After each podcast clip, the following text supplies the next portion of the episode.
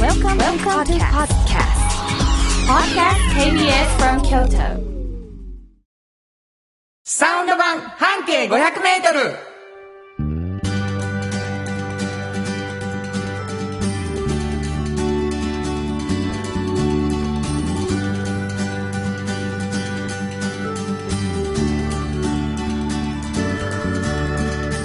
こんにちはフリーマガジン半径 500m 編集長の炎上真子です。サウンドロゴクリエイターの原田博之です8月22日になりました進行はい。すごいことがあるんです何ですかあのですね、はい私たちの番組はい。始まったのはいつかご存知ですかえー、っと、えー、っと、10月。いつの や2000 2000えー、っと、18年。 2018年はい。それから1年とはい。まだ2年には及ばないんですけれども、はいはいは1年で大体50数週間じゃないですか、はいはいはい。今日なんとね私たちの番組はうん99回目なんです、おー、すごすごくないい、すごい。というわけで、えーはい次回はい100回目ということにすなごるんい、ですすごいですね。これ「三桁乗る」っていうのはまあ長寿とは言わんよ、うん言わんけど、うん。まあますごい嬉しい。あすごくないですかね嬉しい。もともと私たちの番組は朝の7時半からはい。土曜日やってたんですけれどもね、はい夕方の5時に1時間番組に変わっはいて、はい。でまあ随分皆さんにも馴染んでいただいているのではないかなと思うんですけれども、クライアントさんにあの報告しよ誰に誰にう。クライアントさんに。クライアントさんにねうん本当ですよめおっかちげゃさ喜まんででくれはる。うんえー第100回というね、はいえーの今日が終われば次回、はい第100回8月の最終週は第100回目ということになるというわけでございますはい。えーどんな番組かというとですね、えーこの炎上さんが半径 500m といううーフリーマガジンの編集長さんなんですね、はい。どんなフリーマガジンでしょうはい。えー、京都のあるバス停から半径500メートルをみんなで歩きまして、はいこの人はすごいなっていう方を、まあ、独自の価値観をお持ちで、哲学をお持ちな方を見つけては取材して載せているっていう本ですね。なるほどはい。そういうフリーマガジンものすごく面白いという評判でね、なかなかあのフリーマガジンなんだけど手に入らないという感じになってるんですけど、はい。それもしかしてこぼれ話ラジオでしたらいいん違うというので始まったのがこの番組です、はい。 1時間番組になった時にもう一つ炎上さんがやっておられる「うんおっちゃんとおばちゃん」とはいういフリーマガジン、これはどんなフリーマガジンですかこれは、えー、おっちゃんとおばちゃんとの年齢になった時に、はい仕事が面白くてたまらないと。もう、明日仕事やと思ってもう嬉しくてワクワクしてるって本当なんですね、これ。はいそういうおっちゃんとおばちゃんにね、あの、よく出会うんですよ。で、こういう人たちを、これから仕事を見つけるっていう方に紹介したいという、そういう本ですね。もう100回が近づいてきてもこんなにフレッシュに紹介できるっていうのそうですかがすごいですねはいはいはいえーまあそんなね2冊のフリーマガジンのこぼれ話を中心に、ええーはい成り立っているラジオ番組でございますが、はいえーそのフリーペーパー手になかなか入らないとか、うんもしかしたらポッドキャストで聞いてくださっている遠くの方、うんはいそれは京都の地域ではもらえないっていう方のためにですね、はい毎月、えー毎週ですねそれぞれ1冊ずつプレゼントしてます、はいでどうやったらもらえるかというとメールをいただきそこに自分の住所を書いていただいてプレゼント希望と書いていただければ当たりますはい。どこに送ればいいですかはい。メールアドレスは5 0 0 k b s k y o t 数字で5 0 0 k b s k y o t こちらまでお願いします。ということで KBS 京都ラジオからお送りしていきますサウンド版半径 500m 今日も張り切って参りましょうサウンド版半径 500m この番組は山陽火星トヨタカローラ京都東和藤高コーポレーション大道ドリンコフラットエージェンシー MT 警備日清電機の提供で心を込めてお送りします産業化成は面白いケミカルな分野を超えて常識を覆しながら世界を変えてゆくもっとお真面目に形にする産業化成大道ドリンクはドゥはドー塩はコンソールダイナミックドゥドリンクカンパニー心と体に美味しいものをダイナミックにブレンドします大道ドリンク MT 鍛え抜かれた安心警備ハキハキテキパキキビキビと誇りを持って信頼できる警備に努めます感動のあるンセキュリティサービスも提供する株式会社 MT 新庫編集長の今日の半径500メートル。このコーナーでは京都市バスのバス停半径 500m のエリアをご紹介するフリーマガジン半径 500m 編集長炎上進行が、はいページに載せきれなかったこぼれ話をご紹介します。はい。えー一つのバス停からうん半径 500m ということで、えー取材をした、はいその取材を過去にまあ大体の場合はどこかのどこかのバス停の特集の時に出てきていたこぼれ話を今からしていただくわけです。そうです。なので、あの、見て、聞いていただいてる方はですうんね、うんまあ、ものすごい半径500メートルフリーマガジンのファンの方は、あ、あの時読んだやつや、あそこのバス停やった、みたいなこともあるだろうし、うんうんたまたまそのお店のことやその人のことを知ってる場合は、あ、あの人のことやってこともあるかもしれません。そうですだけど、どこのバス停から半径500メートルかということは言いません。はい。最後にバス停をご紹介します。はい。というわけで、聞いてくださってる方は、どこのバス停かを当てたいなと思いながら聞いてほしいと思うわけですはね。い慎吾さん、うん。実は、はい。お便りが来ております。はい。やぶれ傘さん。ありがとうございます。ありがとうございます。原田さん、慎吾さん。はい。バス停のヒントがツボです。うん。原田さんから、慎吾はヒントを出すのもほとんど失敗しています。うんと、長いこと言われてうん。きました。んところが慎吾さんが、最近ヒントを出すのが上手くなったっていう噂があります。とか、うん。ヒントの方向性を変えたいと思いますとか言うて、ヒントが失敗と言われ、言われないように、ものすごく考え出さはりましたね。はい。慎吾さん、ひょっとして負けず嫌いですかあ、はい。確かにヒントちょっとだけうまくならはりましたそうなんです。でも違うねんしんこさん何そこはうんとぼけたヒントでバレバレやんって原田さ んから突っ込まれるそこで笑いがあってその後魂のこもったリポートをするそのギャップがええんです よそうですか。今後しんごさんがまたとぼけたヒント路線に戻ってくれるのかそれともあくまでもヒントの達人道をはね達人道あをうん。達人路線へ向かっていくのか、 はい目が離せませんとはいね本当にどうでもいいお便りで、まあありがとうございますで。も基本、達人路線に行くんでしょうね。あのね、うー。うんん。さっきこの話をしたら、はいシンコがドヤ顔で、みんな分かってくれてるわ。私のヒントが上手くなってきたことって僕に言うん です。で、これね、あの、ヒントが上手になったって言ったのは、破れ傘さんだけなんで すね。破れ傘さんだけなんですけどね。えー、早速いただきましょう。今日はどの辺のバス停かヒントだけください。今日ですね。まあ、多分、んまあ、まあ知らないでしょう、このバス停はね。はほんで、 いや、あんまりそんなポピュラーでもないし。ない、なるほど、なるほど。うんで、あのーこれだけね、回ってるとだんだん分かってくるんですよね。まあ、どっかどっかの交差点の名前がついてたり、はいはいはいはい何々前やったり、うんあるじゃないですか。でその次に多いんじゃないかなと思うんですけど、やっぱ町名、はいはい、何々町。うん、何々町、うんこれ結構京都多いんですよ。はいはいはいはい。で、何々町です。今 回も。北の方の何々町。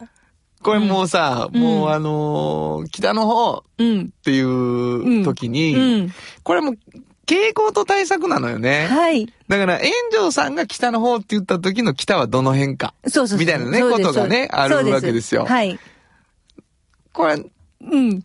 何ですかあのー例えばほら、はい。あのーだいぶ、鞍馬、鞍馬湯がある、あ鞍馬温泉があるとこら辺まで行くとさ、だいぶ北あれやんはあんな北じゃないです。そうやろうんだから、まあ、北山通りとか。あ、北山よりは、ど、どういうだろうでしょう。だ から、あの、どあそれ言えないですよ、やっぱめっり。ちゃおもろいやん。北山通りよりやどう言うたらいいんでしょう。えーねそう。だからまあ、えー余裕がない。余裕がない。うん、まあ、そヒンの、トを出す人にも余裕がない、うん言いたがっている。はい。というわけでございまはいして。そういう感じです北の方の何々町というバス停そうを、ね。はい。まあ、北山よりはって言ったから、野々上町じゃない。野々上町ではな。ないいね。うんまあ、そんな感じで もごうちざいょっます。と、もうちょっと、えー手前に引いております。はい手前に引いてますもうちょっと手前に引いてます。はいはい多分もうちょっと南なんじゃないかと思いますけども。はい。はい。もうこれ以上言うのやめましょう。 バレてしまいますからね。そうですはい、わかりました。はいえー。その辺の何々町のバス停のお話でございます。そうどんですな感じえっとね、はいあのーやっぱうりん、すごい人っているんやなっていうふうに思ったんですけど、うん。あのー半径500で回っていると、はいはいはい。こんなすごいのに、あ、あんまり取り上げられてないっていう方とか多いんですよなるねほ。どそういうのを見つけるの、うち本当にうまいなと思ってて、みんなで、すごいよな、私ら、みたいなことになってるんですけど、あのー改めて思ったことは、はい。なんか、プロって名のつく職業はい。っていうのが、すべて、ものすごい大金がもらえるわけじゃないっていうのが分かってきたんですよね。なるほど。はい。だから、あの、これの方はね、能面師なんですよ。ああ。はい能面を作ってる人。はいはいはい。プロです。はい。だから、能楽師がね、はいはい。この方のところにも来てね、次こういう舞を踊るから、うん。こういう演目をするので、じゃあ、あなたの面ちょっと見せてくださいって来るわけですよね。で、こう、下から見たり、上から見たり、あの、その能面師の作った角度ものをこう見て、で、あ、こう、こういう時にこういう顔するこのお面がいいなと思って、うんそれをレンタルするんですよね。うんうん。レンタルする。でそう。んで、その一つに使われて、また帰ってくるんですけ帰ど、ってでくるも、そのレンタル料っていうのはそんなに多いもんじゃないんですよね。金額が。金額が。だから、そんなレンタルも毎日毎日10回20回あるわけでもないし、うんたまにそうやってレンタルされるっていうプロになれたけれども、それが、その、ものすごい収入源になるとは限らないんですよ。うん。で、この方は何をされてるかっていうと、能面教室をされてます。あ、別でな。別レでン能面タル業とは別に。別にだから。自分が作った能面を、うん。プロの能面師が、うん。えー選びに来て、うんそしてレンタルあをする。違います。能面師っていうのは、あこの方のことで。そうかそうか能面、師能学師が来て、能面師さんの、この、この面がいいわ。うんつって借りていいかう。んでもそうです借りていいかあるっていうところではう、んそんな収入にはならない。そうそうそうそうそう。だから、教室をされている。そうです。んだから、能面をこの先生についてね、もう賞とかも数々取られてる先生なので、はいはいはいこの先生について一生懸命こう、学ばれる人たちがいて、まあ、その方たちのお教室が、まあ、一つの収入にはなってるんですなが、るほこの方もともと24歳までは公務員さんなんですよ。ど。はい。で、えー消防、消防局に勤められていて、消防士さんですね。はいはで、もう将来も約束されていた。でも、ある時本当に能面っていうものに出会ってね、もう、この自分がこう作る楽しみにこう魅了されるわけですよ。で、奥さんに、そんなに稼げないかもしれないけれど、公務員っていうのを辞めて、うんこれをずっと一生の職にしていきたいっていうことで、はいはで、されるんでい。すけど。 24でそう。でそっからずーっと今もう80近いんですけど、はいはずーっとそれが、情熱が途切れないんですよ。で私たちその取材に行った 時びっくりしたのが、はい、ということですって言われて、え、そんな、そんなに短い、24からずっと情熱があって言って終わ終わってしまうぐら ?80 い歳になりましたそうってそう言わそはった。う。もう一緒だから気持ちがってことなるでほどなるほ、どそんなことで終わらせないでしょもちろん取材は。うんまあ、そうですよな。でも、その方にとってはそっからずっと同じなんですよね、気持ちが、ね。だけど、これさ、普通に考えて24歳で消防士辞めて、うん。すぐ教室開けへんでしょ口開けないですよ。そっからはしばらく、プロっていう域に達するまではずっと修行ですよ。お弟子さんやらはるわけやね。そうす。です、そうです、そうです。で、学んで、学んで。でも自分の中ではもう24歳から80まで一気なんや。そうなんです。もううわ、ーで、小表っていうね、うん面があるんですよ。ちょうどね、年の頃なら15歳、16歳の若い少女のはいはいはい顔を能面で、あの、売ったもんなんですね。で、それが一番自分では好きな能面なんですって、この方はね。はいはいはい。で、これを本当に最高のものにしたいと思って、ずーっとやってるけど、まだね、24からずーっと80までやってるけど、まだ自分が満足いくものはできてないんですって。それは同じテーマの同じ人、同じ役割のお面なのね。そうです。それを何回も作らはんねんね、人生何って。回も作でも、それでも、その、そればっかり作るわけじゃないんですけど、その小表っていう面は、今、5、6個はできてるんですよ、あーこの何十年かの間にほ。ら、小表を欲しいって来はって、うん能楽師が、うんその中ですごい気に入ったのを選ばはるの。そういうことです。あーそういうことです、そういうことです。でね、あのーやっぱ15、6歳の、まあ、少女のうん一番美しい時っていうのを、こう、見たいじゃないですか。だからね、やはったらね、15歳ぐらいの人、もうじろじろ見てし まうんですけど、変なおじいさんと思われてへんか心配っておっしゃってました。ほんまやなはい80歳の人が、うんまさかそんな視点で見られてるとはな、うん。まあでもその76歳ぐらいの少女のみずみずしさみたいなものをやっぱり学ばはるんで、やもうね。本当に初々しくて、はいはいはいはつらつとしてて、そうやねうん、ちょっとほがらか眩しいで。そうそうそう。で、そういうところも全部、やっぱこう、昔の古典ってお面いに注入しう、はんねそうそうそう、ものを勉強したら見えてくるんですって。で、2ミリとか1ミリの世界なんですよ、目尻が。それがもう、ピッて変わるだけで、全体が変わるっていまあそらそうやうろ。。そらそうやうんろ。でもね、こういう教室がね、まあ、ドイツとかからも習いに来たんですよ。はいはいはい。長崎とかからも。うんそう、四国からも。うん毎週来たりしたの、四国から。だからそういうところが、このアルバス停の半径500の中にあってね。うんうんうんで、そういうすごい先生がいらっしゃるっていうことは、やっぱり京都のもっとね、メディアがもっともっと、私 は言わないといけないと思うんですよ。はい。本当にこの話はまあプライベートでね、はい園長さんと喋ってもう、はい。取材が終わった後うに、ん。私は悲 しい。私しか見つけていない。つってね。いやいやいや。もうちょっと、私はちょっと言いたい。うん、メディア、各メディアに。そう そう。どういう立場なんやっていう。いや、でも、あのーまたね、呼んでね、他のメディアとかが、うわ、この人すごいと思ったら、また行ってほしいいです。や、まあ、それはそうですよね。はい。そういう意味ではもう、最先端、フロンティアではい戦っている援助進進行という感じはしますけれどもね。はい。バス停聞こうかな。どこはのいバス停ですか、高木町です。北大路通り。北そう大で路す通りでした。そうですはい高木町ですね。わかりました。新婚編集長の今日の半径500メートル。今日は京都市バス、高木町停留所の半径500メートルからでした。サウンド版、半径500メートル。今日の一曲。はい。ここで今日の一曲なんですけど、うん。あのー、しんこさんからの推薦で、はい。ぴったりの題名が、はい。えー、上がってきました。はい。坂本慎太郎で、仮面を外さないで。本当はここで Just Rock 登録の名曲が流れてるんだよ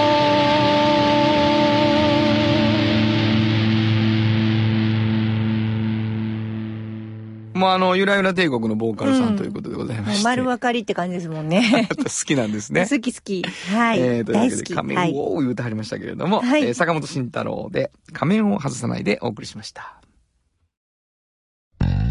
じっと支えて未来を開き京都で100年超えました大きな電気を使える電気に変えてお役立ちお役立ちみんなの暮らしをつなぐのだ日清電気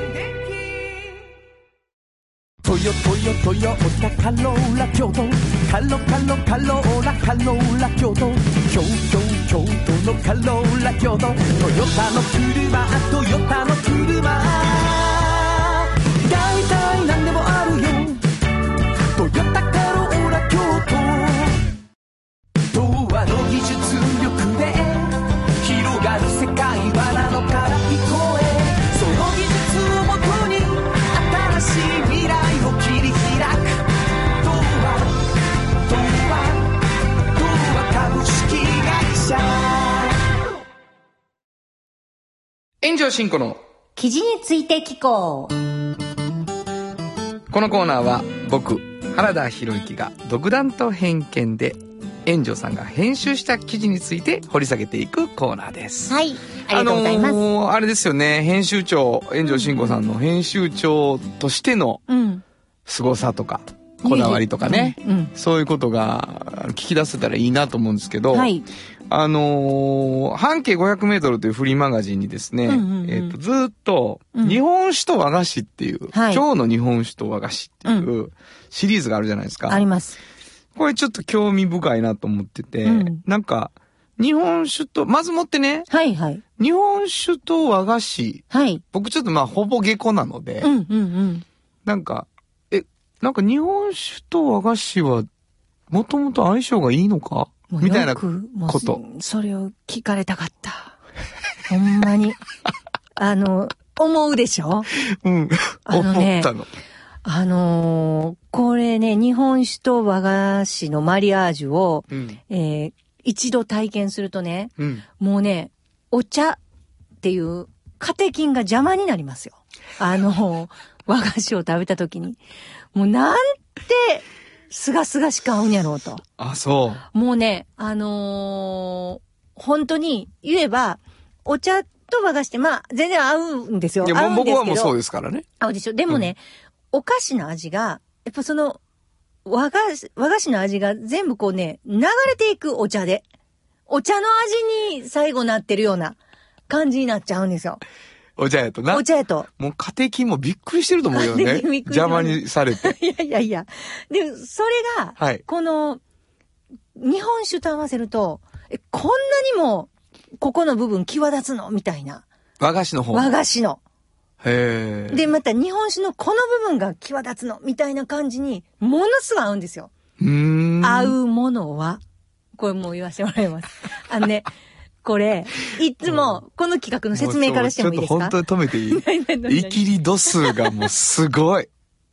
合うものは。はい、聞き続けてください。いいですか、はい、あいいですよあ。のね、いつもお題をいただくんです。この日本酒って。理えっと系館さんに。月経館さんなんですよね、うんここね。はい。で、この日本酒に合う和菓子を探してくださいって言ってポンっていつも。え、で、これは誰が探すんですかもうちスタッフですよ。みんな。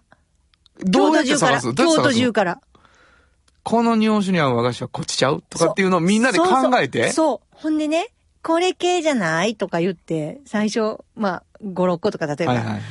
全滅することも多々あるんです。それはどういうことまずその日本酒をみんなで飲み、飲み、和菓子を食べ、食べ違うな。もうほんまにそんな、そんなが、え、こんななってしまうのあーなるほど。そんな違う。違うんですよ。え、ほんでね、もう、びっくりするぐらい合わないときは合わないんですよ。で、その変な感じになったり、はいはいはいもうすっぱすっぱなってしまったりな。るほど。でも、合うものと合わせたときにはもう美味しい美味しいになるんですよ。どっちもがね。どっちもが。うん。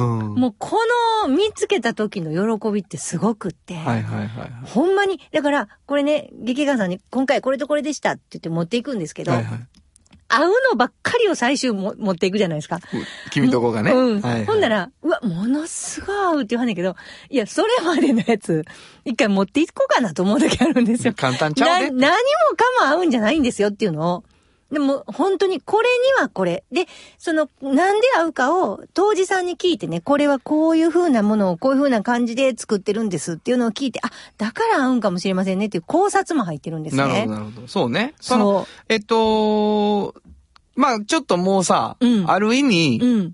プロフェッショナルとは言わないけど、うんうんもう経験値高いじゃないですうか。んうんで、その、け、結果というか、うん。うん。経験値でいくと、うん何が関係してるんですかえっとね、例えば、お米の種類とかと、それと、その、辛さとか、うん。は甘さとかあるでしょ、はいはいおこあの、お酒自体いの。はいはい。それに、うんと、例えば黒砂糖ってところがすごい反応してししたりとか、はいはいはい。あと、うんそうですね、えっ、とね、あんこの、ちょっとこう、濃いものが、そのあんこの後味に来るものっていうものが発見できるんですけど、それと、やたらこれが合うとかね、この、この辛味が合うとかね。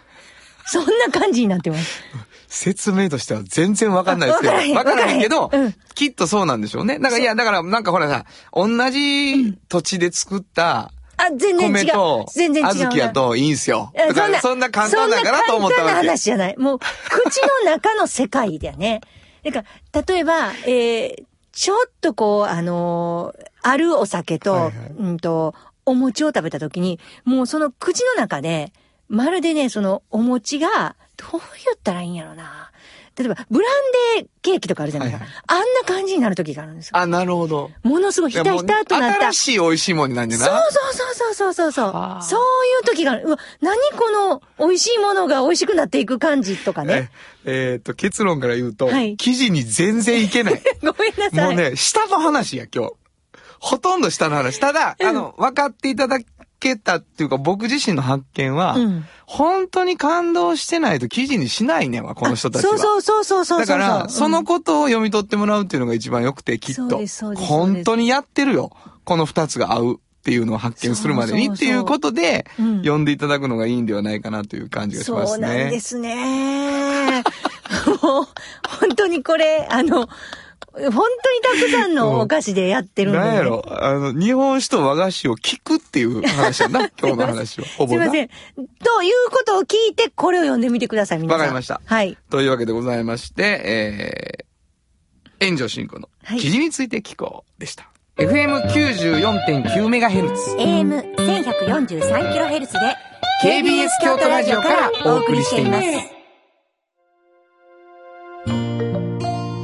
有薬局半径500メートル物語取材日記。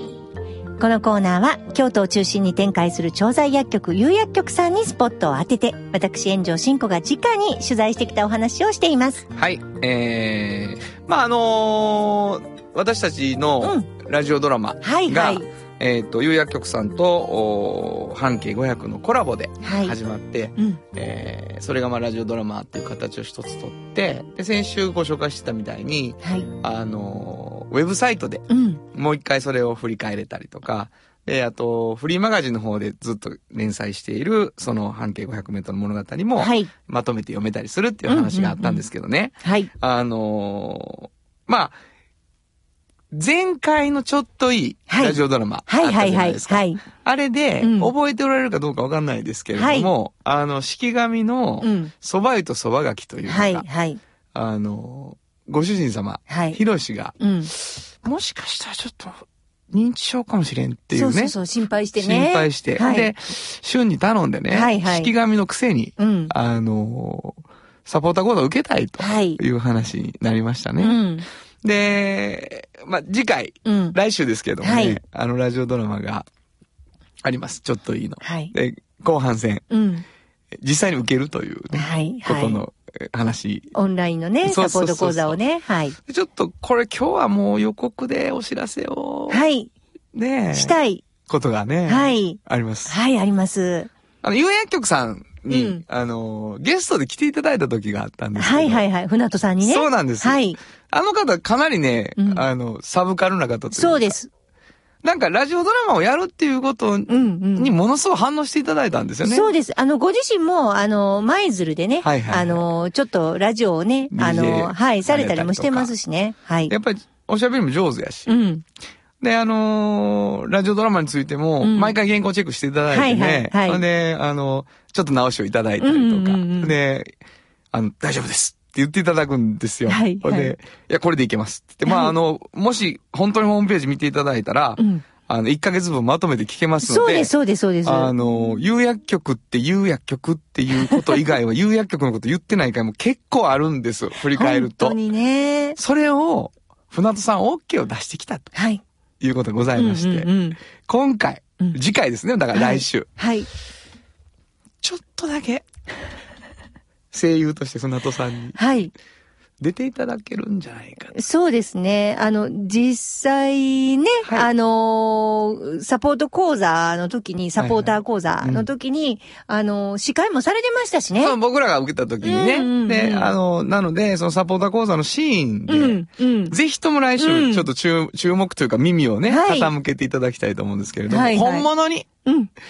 お願いをししたいなということで、はいはい今編集に入っておりますのそうで、です。おそらく聞いていただけるんじゃないかということで。はいで、まあまあ、なんかちょっといいっていう話のシリーズを、うんうんたの、より楽しんでいただくために、うんあの、第1回からがね、有薬局のホームページではい聞けますので、ぜひとも、その、ラジオドラマ、い30分弱、20分ぐらいずつかな。はい。えー、1ヶ月分丸々どんどん聞けるので、そうです、そうです。最初から聞くとね、もう本当にね、うんあのーちょっと1ヶ月まとめて聞くと、あ、1ヶ月分こういう話にされてたんやっていうのがね、桂さんの意図がやっと分かったりとかして。そうそうそうそう脚本家の桂の意図そうがそうそう結そうそう構伝わるし、はいそこをなんかこう、ちゃんと船津さんも見てくれてたんやなっていうのもわかるので、そうすねえー、振り返っていただいて来週はをい楽しみにしていただけるといいな、はいということでございますね。船津さん、まあ登場。そうですね。はいえー、まあどっちかというともうホームページにぜひ遊びに行ってほしいとはいいう感じでございました。はい以上、有薬局半径500メートル物語取材日記でした。有薬局っていう薬局明日をつなぐ有薬局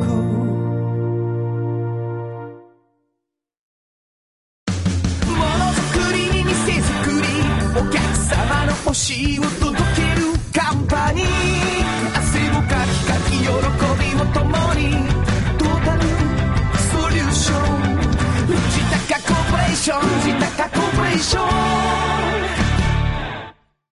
賃貸を通して楽しい暮らしを提供するフラットエージェンシー京都と京都を訪れる人とが出会うプラットフォームでありたい今日も京都の街づくりを応援するフラットエージェンシー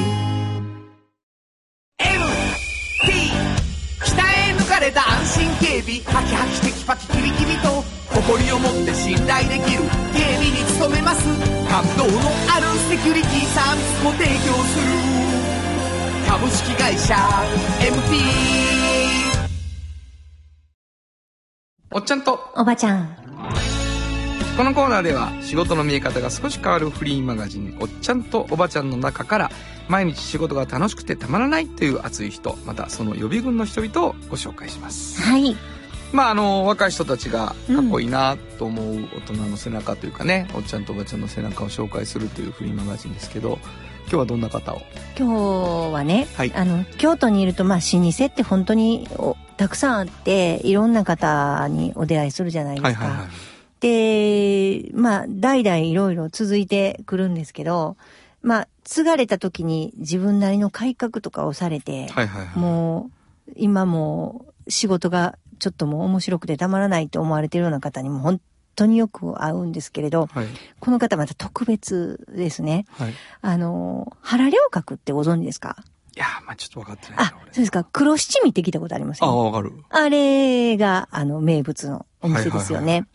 美の、味しいよな美味しいでし美ょ味う。しいよあれね、原悟さんという社長がね、作られてるんですよ。もうほんまに社長が作られてるって言って過言ではないんですよ。手で作られるんでね、あれ。黒しみ黒七味機械化はしてないんでね。へえで、よく一子相伝って言うでしょはいはいはいもう本当に、あの、これは本当に、あの、門外不出不出で、はいはいもう、あの、どんなやって材料が何かわからないとか言うけど、私ここ、取材に行ったのは本当に昔だったんですけど、それからずっとお付き合いがあるんですけどね。あの、ここって、その黒七味の中に例えば、何が入ってるか。そやね分からへんなね。で、まあ、一応材料書いてあるんですよ。でも、どれぐらいの割合で、うんどっからの仕入れたものが、なるほど入っているのか、何パーセントずつみたいなことは、本当に社長しか知らないんですよ。社長しか知らんの本当に。ほんでね、こう、面白かったのは、その、社長がいるじゃないですか。このおっちゃんが。はいの、おっちゃんの、えー奥さん。はいで、えっ、と、おっちゃんのお姉さん。うんまあ、原さんのお姉さはいん。両方にも聞いたんですけど、でも食卓で、その話もしたらダメなんですって。すごいねだから、何が入ってんのとか、例えばどれぐらい入ってんのとか言ったらダメなんですって。もうそういうのそれあ絶か対んね聞いたらあかスん。パイなんやもんそう。で、あのー例えば、あのー風邪ひかれたりうんするじゃないですか。もう、その方が風邪ひいたら止まるんですよ、霊炎がね。うだから、ん私実際それ見たことあるんですよ。あの、5、6年前に、インフルエンザかなんかならはった時かおっちゃんなが、社長がうん。もう、あの、デパートに全部もう収められないんですよ。なぜならすいそませんの人が作っているから。はいはいすごいねっていうぐらい、すごい大量なんですけど、もう、原さんが作ってるんですよ。もうそれはすごいですよ。で、そうねで、うん長男がいるんですね。今、高校生かな。受け継ぐ子がな受け継ぐ子がそれを一子相伝ですからうんはいはいはいで、その人は入れるんですよ。えそこにあの、は、えー作ってる部屋に。いやちょ待ってでも、だから小さい時あから。かんちゃうそんなん言うたらさらわれんちゃうその子ええけど。もう知ってるやろ言うてでも、うんでは、は出入りしていいんですよ。その子だけその人は。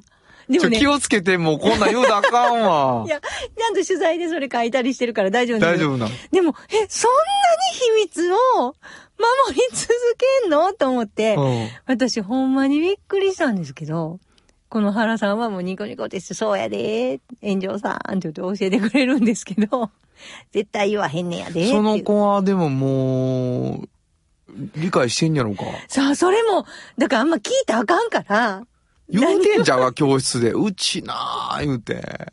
山椒なー言うて。言うてへん。言ってない。でも、絶対それダメなんですよ。でね、あのーこれ、やっぱりすごいなと思うの、あの、1703年から続いてるんです ね。1703年って、わかります元禄時代なんですすよ。ごいな。うん。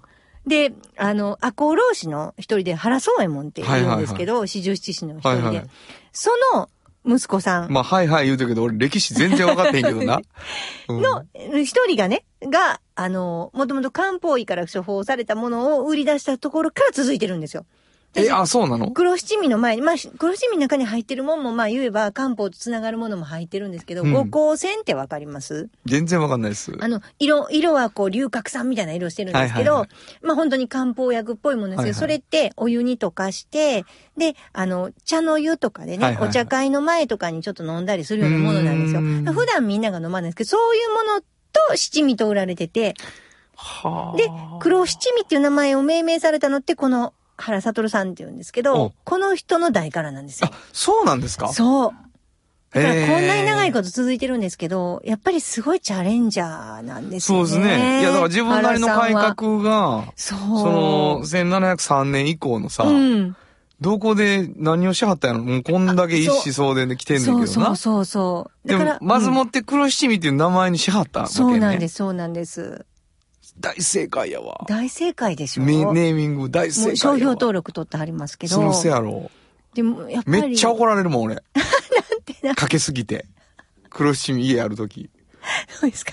なくなるしあかん価値が分かってへん。かけ方や、言うて。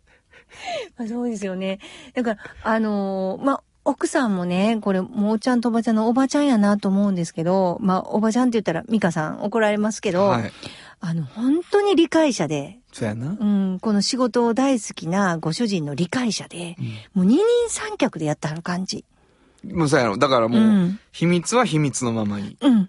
でも、相方さんとして助ける。そう。で、こういうものがしたいっていうことに対して、二人でこう夢をこう叶えていく様が、もう結構やっぱりね、うんもう本当に楽しそ。あ、そうう。ん。そういうとこ見つけてくるないや、本当に。にね、だからなんか皆さんなんかよくね、あ安定した仕事、安定した仕事って言うじゃないですはいかはいはいは。いもう1703年から続いてるって安定って言いませんかね。いや、安 こ定んしてるだ感けじする続よく。ってう、ん一つの安定でしせやけどょ。もう、一子相伝がめっちゃ不安定やけど。もうでも、本当に内緒、内緒なんです。そうやねんな。うん、絶対それだけは内緒まあ。でもそれによって守られてる何かがあるんやろうけどねそうそう、そう。うんそう。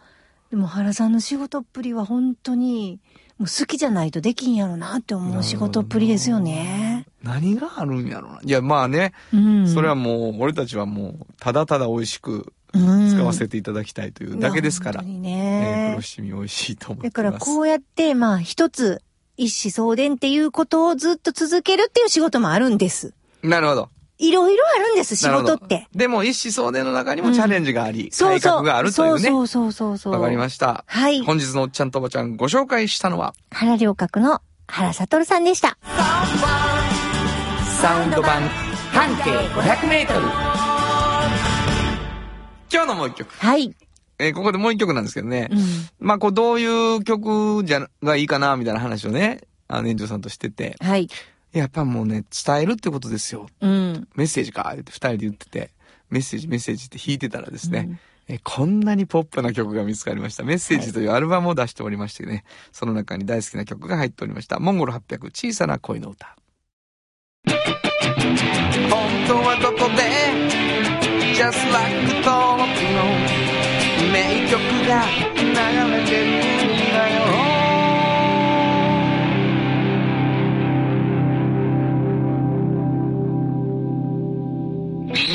まあ、伝えてんのは恋というわけではないですけれども、うん一子相伝ということでね、えー、美味しい黒七味をいつまでも食べたいと、はいもう一回言っておきたいと思います。はいお送りしたのは、モンゴル800小さな恋の歌でした。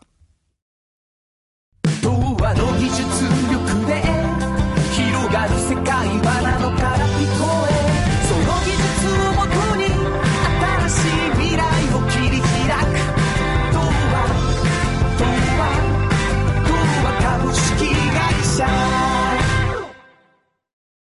賃貸を通して楽しい暮らしを提供するフラットエージェンシー京都と京都を訪れる人とが出会うプラットフォームでありたい今日も京都の街づくりを応援するフラットエージェンシー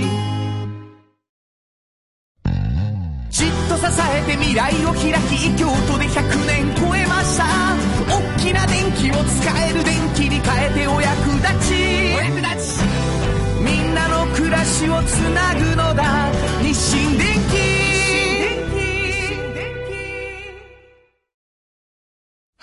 ろゆきのサウンド話。このパートはサウンドロゴクリエイターとして大活躍中の原田博之がサウンドに関するあれこれをお話しさせていただきますありがとうございます。ははい今日はですね、い。ちょっと私リクエストがありますはい。この間のあの YouTube のね、はいはいはい原田さんのアンコール気分で、この頃サウンドロゴをちょっと紹介してくれたでしさょ、最後にねうんで、あの、うちの中山が大好きな、あの、半径500メートルと、お自社のな。はい、うんおっちゃんとおばちゃんのサウンドロゴっていうのが、はいはあの、まあ、半径500メートルがかかってたのかな。はい。かけたで歌わせてもらいははいましたけど。はいはい、でもうあれすごく良かったので、はいちょっともう一回ちょっとみんなちさゃんんにとアレンジしたやつを。はい。わかりました。もう前もね紹介したけど。はい。あのね、うちの中山が言うには、ちょっと群を抜いて ると。他のサウンドロゴと比べてちょっとすごいんちゃうんかとかね。わかりました。まあよくあるんですけどね、これあるあるなんですけどね、はいサウンドロゴ満足度高いっていう自社のが。ちょっと聞いていただきましょう。はいあのー半径500メートルのサウンドロゴと、おっちゃんとおばちゃんのサウンドロゴ、2曲続けて、どうぞ。はい。半径500メートルという名のフリーマガジン京都の本物に出会えるフリーマガジン京都市営地下鉄全駅で手に入るこだわりとプライドが見つかる京都人のための本キス付きの10日に素敵な人と情報を紹介しますユニオンへのマガジンには足で稼いだオリジナリティと言いたいことが詰まってる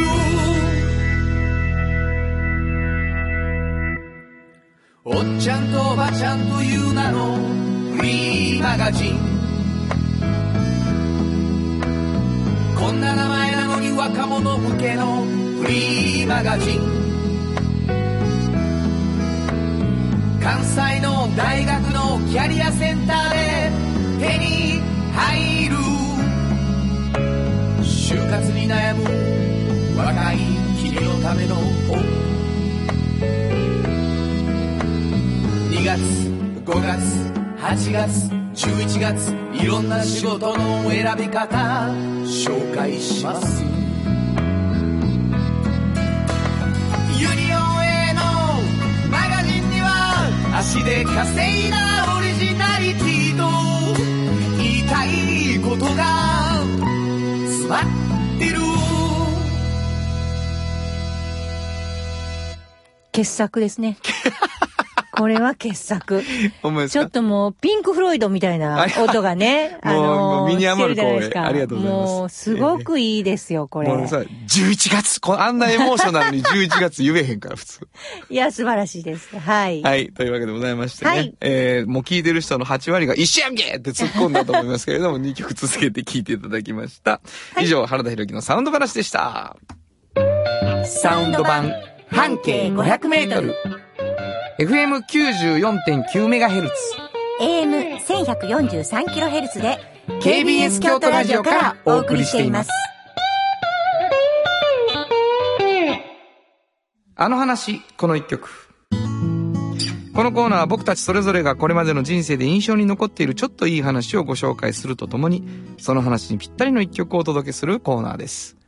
まああの、バンドマンになったというか、バンドマンになりたいっていうことを思って、えー大学時代を過ごしていたので、やっぱりその、出てくるミュージシャンたちっていうのは常にライバルだと思ってるわけですよね。まだ二十歳ぐらいの時に自分もあいつらと肩を並べてやりたいんだと思ってるし、ちょっと先輩の人たちのことは、なんかこう、わあ、かっこいいなと思って、ああいう風になれないかなと思ったりしてて、で、こう、まあ、この番組でよく流してますけどね、あの、荒井由美さん、松江由美さんであったりとか、えーそういう、ものすごく売れているポップ、まあ、ブランドと言われるような人たちとはまた別にですね、こう、YMO のメンバーであったりとか、あるいは、矢野明子さんであったりとかっていうのが、その若いバンドのメンバーと一緒に何かをやったりするっていう情報とかがあると、うわ矢野明子が認めたとかって思ったりするわけです。で、その中で、えー、まあユニコーンの、あの、奥田民生さんの曲を矢野明子さんがやったりとかですね。えーそして、ブームというバンドのね、えー、ミヤという人の曲をやったりとかですね。ということがあったんですけども、えーその矢野明子さんが見つける前に、すげえいいバンドやと僕はブームっていうバンドを思ったんですよね。で、ある一曲を聴いて、その中にですね、昨日聴かせた僕の歌、街中に流れてるっていう歌詞があって、その、それは彼らの中でも最近起こった出来事だっただろうと思うんです。作って、それが売れるかどうかわからない状況の中でできた曲が大ヒットをしていくっていうことを彼らが経験したのを横で見ててね、すごく悔しかったし、すごく自分にもそういう出来事が起こるのかもしれないと思ったのを思い出しますね。で、こうやってラジオとかで皆さんに自分の曲を聴いてもらえる機会っていうのが僕の人生の中にもやってきたんだけど、なんかあの時聴いたあの曲のその歌詞の一瞬のなんていうのかな、真実みたいなものっていうのを今聴いてもやっぱりちょっと心が震えたりします。今日はこの曲をお届けしたいと思います。ザ・ブーム星のラブレター。本当はここでジャスラック登録の名曲が流れてるんだよ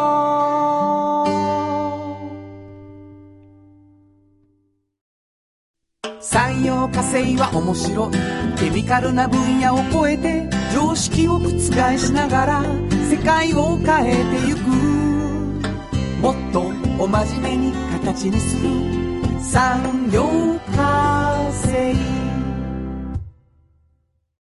トヨトヨトヨタカローラ京都カロカロカローラカローラ京都京都京都のカローラ京都トヨタの車トヨタの車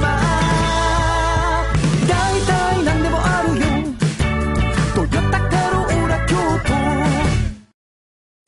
都大道ドリンクはドゥはドゥ塩はコンソーダイナミックドゥドリンクカンパニー心と体に美味しいものをダイナミックにブレンドします大道ドリンクうまいだしと自家製麺みんな大好き花子のカレーうどん汗をかきかきうまいがこぼれるカレーうどんの花子郷土の花子郷土の花子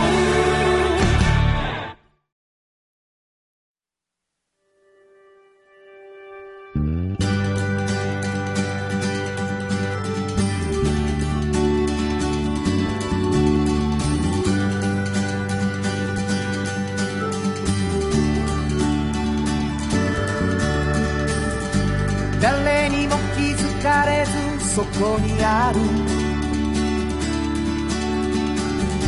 素敵なこだわりと哲学を見つけて感じて言葉に変えてみんなに届けてみようかな一人の職人が歩み来たその道を振り返り遡るきっとそれは誰かが未来を描く道しるべにだってなるだろうたった半径500メートルだって笑うから不思議な中に答えはいつも隠れてたあっという間にエンディングでございます。えー冒頭言いましたけれどもですね、皆さんのおかげで第99回の放送が無事に終わろうとしております。ありがとうございますえー次回は8月の最終週ですけれども、おー第100回目の放送ということで嬉、しい。えー取り立てて何の祝いもしませんけれど も、あのー101回に向けてしっかりとね、えー三桁になった番組として何かこうそれでもなんていうのかな今日の話の中にもありましたけどチャレンジをねはいしていくっていう番組でありたいなとは思います、ね、そうですねでそのチャレンジなんですけどねあの3時間の特番をうんこの番組のスピンオフとも言えますし、はい僕の「ハラダイスライブが」まあ、コロナのことで、はいえーラジオでやるっていうことになって「ラジオハラダイス」という形で、10月25日にやることになりました、えーはいぜひ、えー日曜日なんですけどね昼の3時からの3時間ジャックということで聞いてほしいと思います、はい園長さんにメインパーソナリティをね、はい一緒に務めてい頑張張りますそうなんやそ の なんでその骨のない決意ものすごい表頑張ろうと思ってほまんまですすか、はいなんかいいいいバランスでやりたいですよそうでねすねであのーまた楽しみなんかこの番組も、うんあの徐々にその10月の「ハラダイス」に向けてね、うんちょっとずつあの盛り上がっていけたらいいなという気もしてるそうしですそ,、ねはいえーその後にもあのなんか特番をやったからうん起こってる出来事があるといいなと思ってますのでそうねです応ね援してほしいと思います、はいちょっとあのフェイスブックページでね、うんえー全国で聴ける生でもああのラジオをやってるんやけど、えっと配信もしてる、うんで配信もトーク部分も配信するっていう感じで、うんうんうんえー3時間の配信を、うんえー同時にやろうというふうに計画をしてますので、あのーなんか生放送を俺たちってほらあのあんまりやってないから、うんえーアクシデントもあるかもしれませんけど、うんうんえーぜひとも聞いてほしいなと。